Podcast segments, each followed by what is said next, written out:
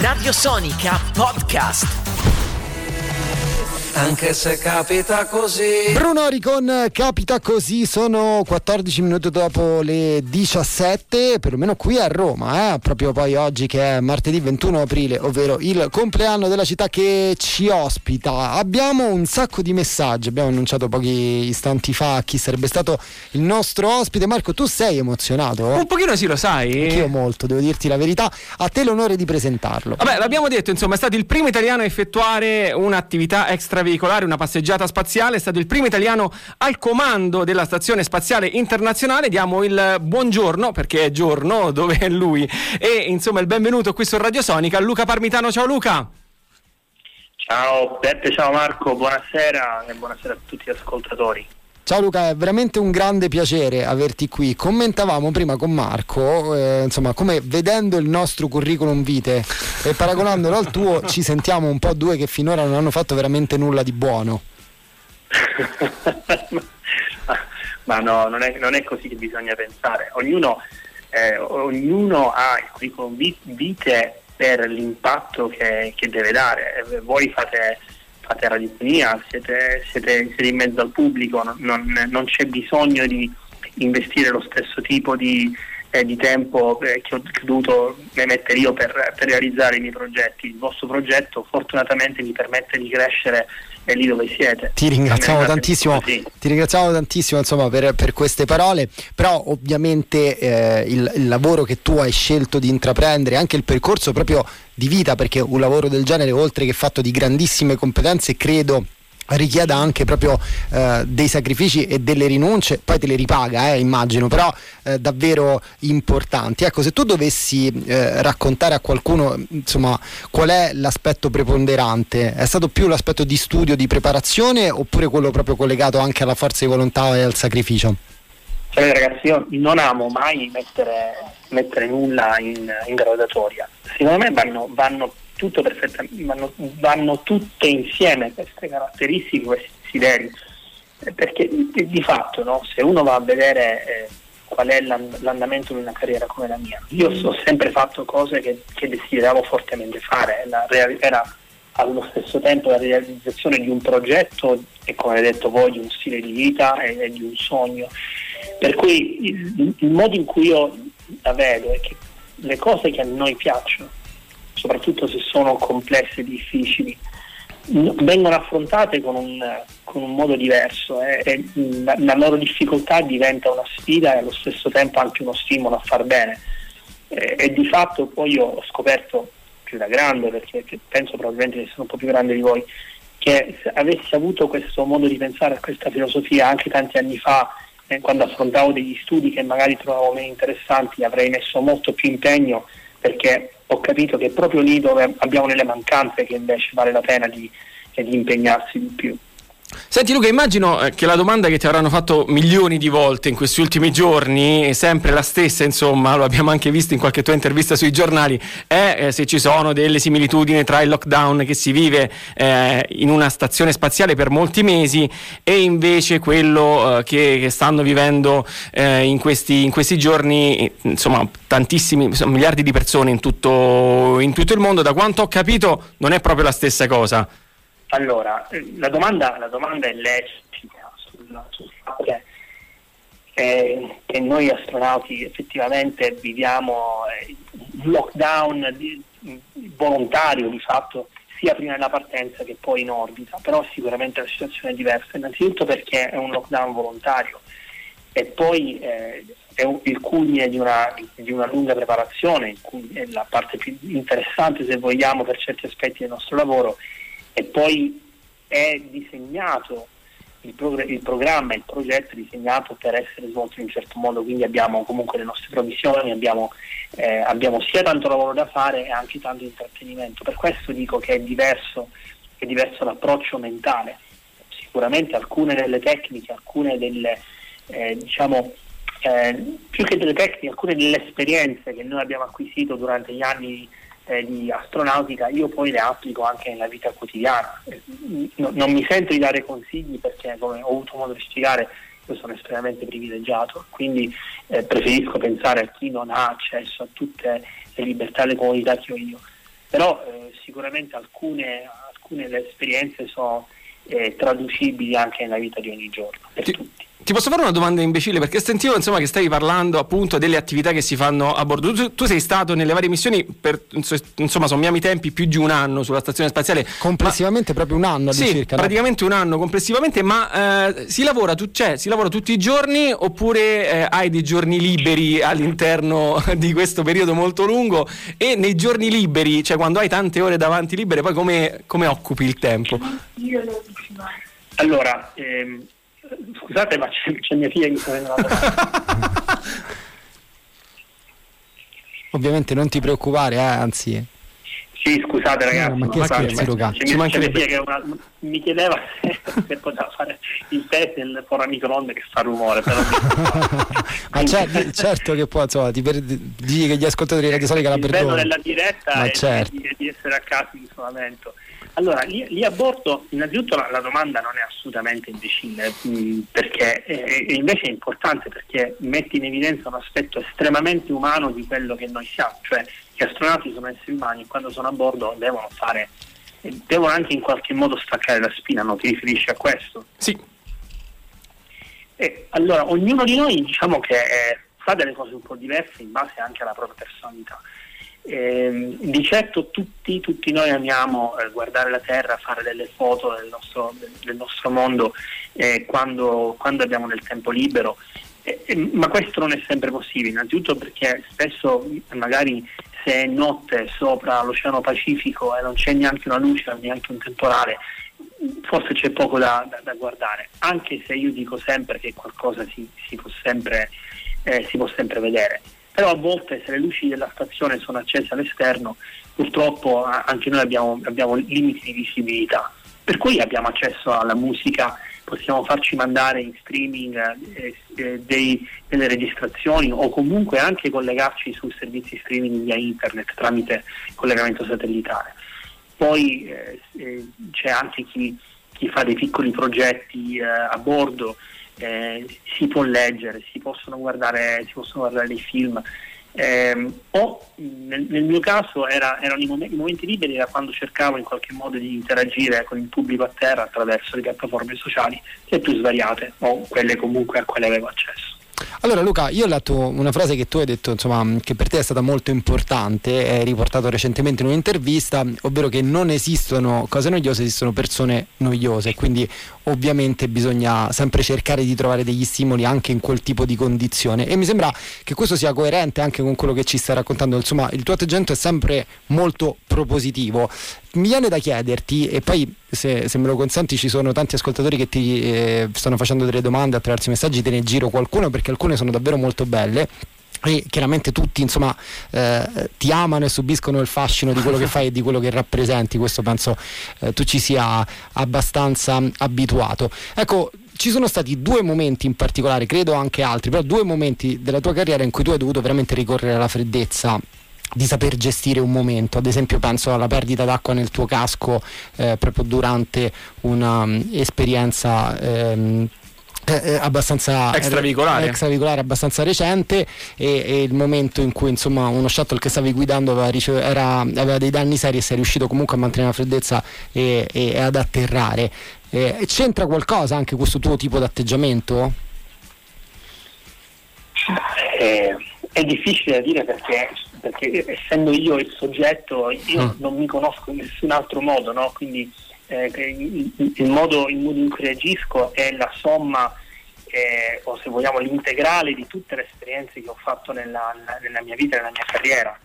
Ehm, quello a cui ti riferisci tu, l'incidente aereo nel, nel 2005 in cui, in cui è impattato un volatile che mi ha distrutto l'aereo e l'ho portato a terra, quello è, è così come anche il- l'esperienza nell'attività extraveicolare con l'emergenza dello scafandro che è una Maria, devi sempre pensare che sono il risultato comunque di, tanto addestramento, cioè non è che un, un astronauta o un pilota è un, è un superuomo, eh, semplicemente è addestrato a reagire ehm, in- in- utilizzando tutti gli strumenti che ha a disposizione, che è, è l'esperienza, la, la pratica, le simulazioni, il, eh, anche certe volte sicuramente anche il suo skill, se vogliamo, quello che in Italia traduciamo impropriamente la bravura, ma diciamo non è veramente bravura perché è qualcosa che puoi addestrare, e addestrare con, eh, con, volando di più o con i simulatori o nel, nel caso della tuta dello scafandro lavorando sott'acqua, lavorando in, in uh, realtà virtuale. Quindi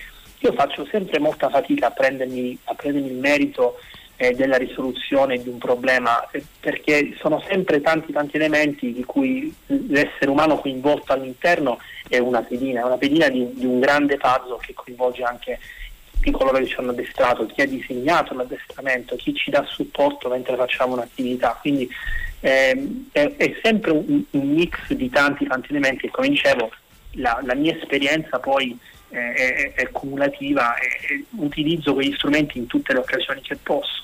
Certo, ovviamente. Senti, visto che quella di prima di Marco non l'hai reputata deficiente come domanda, te la faccio io, una domanda scema davvero. Tutti i bambini sognano di essere astronauta. Tu da piccolo cosa sognavi? Sognavi questo oppure un mestiere normale? Beh, allora, non ho mai sognato un mestiere normale, forse, ehm, forse lo vedevo più che altro come una, come una possibilità, più che sognarlo. Eh, quello, eh, quello che sognavo di fare sicuramente da bambino era l'astronauta, ma un po' come oggi se tu chiedi a un bimbo eh, cosa vuoi fare da grande, certo. magari ti risponde, e questa è una vera risposta che ho sentito, l'astronauta è Spider-Man. E va benissimo che, che da bambino vuoi, vuoi diventare l'uomo ragno per l'astronauta, per me più o meno quando avevo 3-4 anni era la stessa cosa, però sì, sognavo di fare l'astronauta perché era un, un qualcosa che vedevano i miei occhi nei cartoni animati del, dell'epoca io sono cresciuto nella, negli anni, eh, anni 70, anni 80, quando i cartoni animati giapponesi parlavano tanto di spazio. Poi c'erano le, Qual era il tuo preferito? Te lo ricordi? Ti ricordi il tuo preferito? Ne, ne, ne, avevo tanti, ne avevo tantissimi. Eh, eh, adesso è difficile dirli tutti, ma tutti, tutti i grandi robot spaziali, quindi da, eh, da eh, Mazinga, UFO Robot ehm, anche eh, Daitan 3 che forse era uno di quelli più simpatici, più divertenti, più, più brillanti, insomma me li, me li, guardavo tutti, era, era, era il periodo dei grandi, grandi, delle grandi serie di cartoni animati giapponesi. Allora ti leggiamo e poi ti liberiamo ovviamente perché insomma non vogliamo approfittare del tuo tempo e sei stato gentilissimo. Un po' di messaggi che stanno arrivando al 393 11 90 eh, 700. Grande Luca, lo conosco lavorando in ESA, è veramente una persona stupenda, ci scrive una nostra ascoltatrice che si chiama eh, Chiara e poi eh, c'è eh, una mh, mm, ragazza che ci tiene a farti sapere che fa parte della tua fanpage ufficiale, Roberta, che eh, ti chiede, eh, co- potete per favore chiedere a Luca come si sente pensando alle sue figlie mentre è nello spazio. Io non so come se mi sentirei se mio papà fosse un astronauta, un po' Armageddon il film, non so se ti ricordi. Certo, mi ricordo. Innanzitutto eh, vorrei dire a Roberta che non sapevo di avere una fanpage ufficiale, quindi Vedi? mi, mi, fa piacere, è una scoperta, ah. una scoperta molto bella. Eh, poi eh, vorrei dire a Roberta che è, un, è un, un, sentimento estremamente complesso, quello di un padre che è costretto per scelta, che fa una scelta in cui si trova spesso a stare lontano dalle figlie. Probabilmente una delle emozioni più forti al momento del lancio è, è proprio, quel, è proprio quel, quel, momento del distacco, di sapere che questo è l'ultimo contatto, questo è l'ultimo abbraccio, questo è l'ultimo, l'ultimo momento in cui io ti guardo negli occhi per cercare di farti capire quanto ti voglio bene, quanto il mio amore sia grande e assolutamente eh, non, con, non, condizionato da, dalla distanza. E, ehm, e quindi è un, è un, sentimento complesso in cui entrano tante cose. Un, un po' si spera che la, io spero che le mie figlie comprendano l'importanza di quello che faccio, il perché lo faccio, cosa c'è dietro, il desiderio di separazione, di miglioramento. Dall'altro capisco che è una scelta che ho fatto io e non loro, e loro sono un po' vittime di questa mia scelta. E quindi eh, eh, ecco perché tanti film anche di fantascienza come Armageddon, ma se vogliamo un, un film molto più bello, un film come Interstellar, è tutto basato su questo rapporto tra padre e figlia e, la, e l'idea che l'amore, come, l'amore tra un padre e una figlia è una forza straordinariamente forte che attraversa e supera concetti come spazio e tempo. Vero, bellissimo mm, quel film. E insomma, io prima quando ti parlavo di sacrifici immaginavo proprio questo tipo di sacrificio, cioè il distacco da, dagli affetti più cari. Senti, ci chiede un, un ascoltatore, eh, ti porta su un territorio un po' particolare, però eh, non so se tu sai che qui sulla Terra, eh, insomma, uno, uno, dei dibattiti de, degli ultimi anni, per quanto assurdo possa sembrare, è quello portato avanti da chi ritiene che la Terra sia piatta, cioè ci sono delle persone che pensano che la Terra sia piatta. Eh, ti chiede, appunto, tu l'hai visto di persona persona no? eh, con, con, i tuoi occhi ti chiede questo nostro ascoltatore cosa ne pensi dei terrapiattisti o comunque di questa idea. Ma innanzitutto ritengo che stiamo parlando di una percentuale di popolazione estremamente sì. bassa. Poi aggiungerei eh, il, il, il, fatto che facciano molto rumore eh, può, può, fa, può indurre in, in, al pensiero che sono in tanti, ma io non lo, non lo, penso. Fra l'altro penso anche che moltissimi tra, tra coloro che si dichiarano terapeutisti siano semplicemente dei, dei troll, no? si dice sì, così, gente sì. lo, fa, lo, fa, con l'idea eh, di un, un po' di, di, di, provocare e quindi mi viene un po' da ridere. E poi come tutte le grandi, le grandi teorie complottistiche, eh, le cospirazioni, no? ritengo che una parte molto forte di questo sia misinformazione. Mm. Cioè, eh, per andare a vedere cose molto complicate, andarle a capire, è necessario studiare, è necessario andare alla base di, eh, di, di, del, della fisica, della meccanica, di, comprendere come funzionano le cose. E serve studio, serve impegno. Mentre leggere una baggianata e, prenderla per buona perché è facile da capire è un po', è un po la scorciatoia. Quindi a chi è di fatto, chi, a chi davvero crede che la Terra possa essere piatta o che non siamo stati sulla Luna o che la Stazione Spaziale Internazionale sia un grande set cinematografico, consiglio loro di, di fare una, un po' un, un, esame di coscienza e dire ho veramente studiato o ho letto la prima cosa su internet e l'ho presa per buona, perché raramente le cose complesse hanno soluzioni semplici. Senti Luca, a proposito insomma, di esami di coscienza, domani è l'Earth Day, una giornata insomma, importante in cui si celebra l'ambiente, la salvaguardia della, della, Terra. Questa epidemia ci ha fatto capire che siamo tutti molto più collegati gli uni agli altri rispetto magari a quanto pensiamo. Spesso eh, si sente dire insomma, da chi va nello spazio che vedere poi la Terra dall'esterno ti offre una visuale totalmente diversa di quella che è la fragilità non tanto del nostro pianeta quanto la fragilità proprio dell'essere umano. In quanto tale, qual è stata la tua esperienza sotto questo punto di vista? La mia esperienza è che eh, quello che tu hai appena descritto, il fatto di essere interconnessi il fatto che tutto quello che facciamo può avere un effetto su, sugli altri è, è, è, descritto in una parola, in inglese, due parole, l'overview effect, questa sensazione che, che, tutti gli astronauti provano vedendo la Terra da lontano, di quanto il nostro mondo sia piccolo di fatto. Noi siamo abituati a vederlo e a, percepirlo come estremamente grande, ma in realtà siamo tutti parte di questo, di, di questo ecosistema che dipende da tutti i nostri comportamenti. Quindi mi sento estremamente coinvolto e ho cercato di testimoniare con le mie foto, con i miei filmati, eh, sia di, di, di grandi disastri naturali, l'uragano Dorian dell'anno scorso, incendi in, eh, in, uh, in, Australia e poi quelli dolosi in Africa, in, in Amazzonia. Ho cercato di, di, far vedere quanto l'uomo possa veramente impattare eh, il mondo cambiandolo da tutti i punti di vista. Il cambiamento climatico è sicuramente uno di questi. E di fatto domani celebrerò l'Earth Day con un collegamento con i National Geographic in cui parleremo proprio di questo fatto, di come il mondo sia piccolo, interconnesso e di come noi siamo ospiti di questo pianeta, non sicuramente proprietari. E d'altronde tu da questo punto di vista sei sempre stato molto molto attivo e molto molto attento nel farci notare determinate cose. Luca, noi nel salutarti proprio un'ultimissima domanda perché mi è venuta in mente sentendo queste tue parole.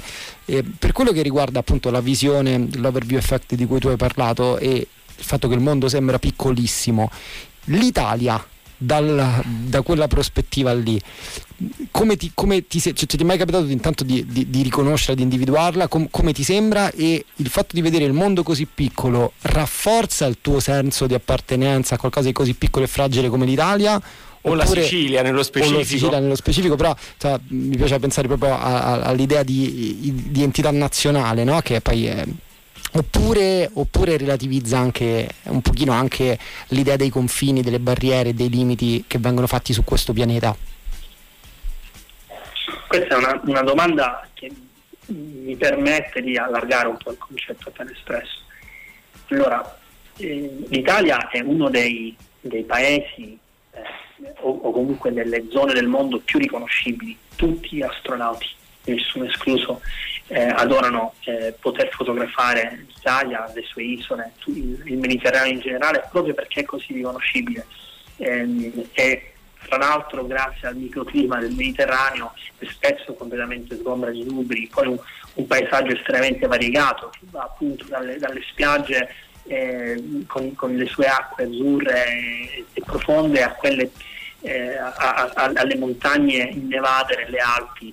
Eh, uno spettacolo estremamente bello e, e, e trascinante ed emotivo anche perché varia velocemente nell'arco delle stagioni. Quindi tutti riconoscono l'Italia, tutti devono fotografarla di giorno, di notte nelle varie componenti. Il modo in cui io mi sento guardandola è forse in forte contrasto al, a quello che oggi si chiama un po' nazionalismo, che è una misinterpretazione di cosa vuol dire essere un patriota. Per me essere patriota vuol dire comprendere la nostra storia, eh, sentirne l'appartenenza e il retaggio non vuol dire, non vuol dire certamente avere un, un, un senso eh, di superiorità o di, eh, di eh, negazione di, quel, di, quello che è la giusta evoluzione del nostro mondo. L'Italia è immersa nel Mediterraneo, è attaccata all'Europa, parte integrante dell'Europa. Questo lo vediamo benissimo di notte quando l'Europa appare davvero tutta, tutt'unica, tutto un unico sistema interconnesso come un sistema neurale, con le luci, le grandi città e tutte le, le grandi strade che la collegano. Quindi io sono un europeista convinto, ovviamente lavorando anche per l'Agenzia Spaziale Europea, certo. ma ancora di più ritengo che partendo dalla, dal senso di, di, casa, oggi ci possiamo allargare. Io sono, sono, nato, sono nato, a Catania e da bambino le quattro mura del, dell'appartamento dei miei genitori era, era la mia casa ma poi crescendo e quando sono entrato in Accademia Aeronautica la mia casa mi sentivo a casa quando sullo stretto di Messina vedevo da lontano le coste della, della terra, vedevo l'Etna. Poi ancora, ancora dopo come pilota militare mi bastava atterrare in Italia per dire ecco sono a casa. E da astronauta mi aspetto che un giorno qualcuno rientrando da una missione extraplanetaria veda, entri in orbita nel nostro pianeta, veda il nostro mondo e possa dire posso dire sono a casa. Quello sarà il momento in cui avremo fatto un salto evolutivo. Che bello. E grazie anche per l'immagine dell'Europa come un sistema neurale davvero molto molto bella e molto d'impatto. Eh, un ascoltatore scrive: È la prima volta che sento parlare Luca Parmitano, da come parla ed utilizza le parole si intuisce la sua enorme statura culturale. Noi siamo assolutamente d'accordo, è stata veramente una grande opportunità e ci ha arricchito questa chiacchierata con te. Ti chiediamo scusa se ci siamo un pelino allungati, Luca, e grazie davvero, grazie davvero e in bocca al lupo per, per tutto. Insomma, ti seguiremo domani nella eh, tua diretta in occasione appunto del giorno della Terra. Viva il lupo e in bocca al lupo anche a voi e a tutti gli italiani in questo momento così complesso. Grazie, Grazie Ci salutiamo con i tuoi Beatles, ho saputo che ti piacciono molto e abbiamo scelto la, la, loro Come Together. Buona Grazie mille, grazie a Luca Barbitano. Radio Sonica Podcast.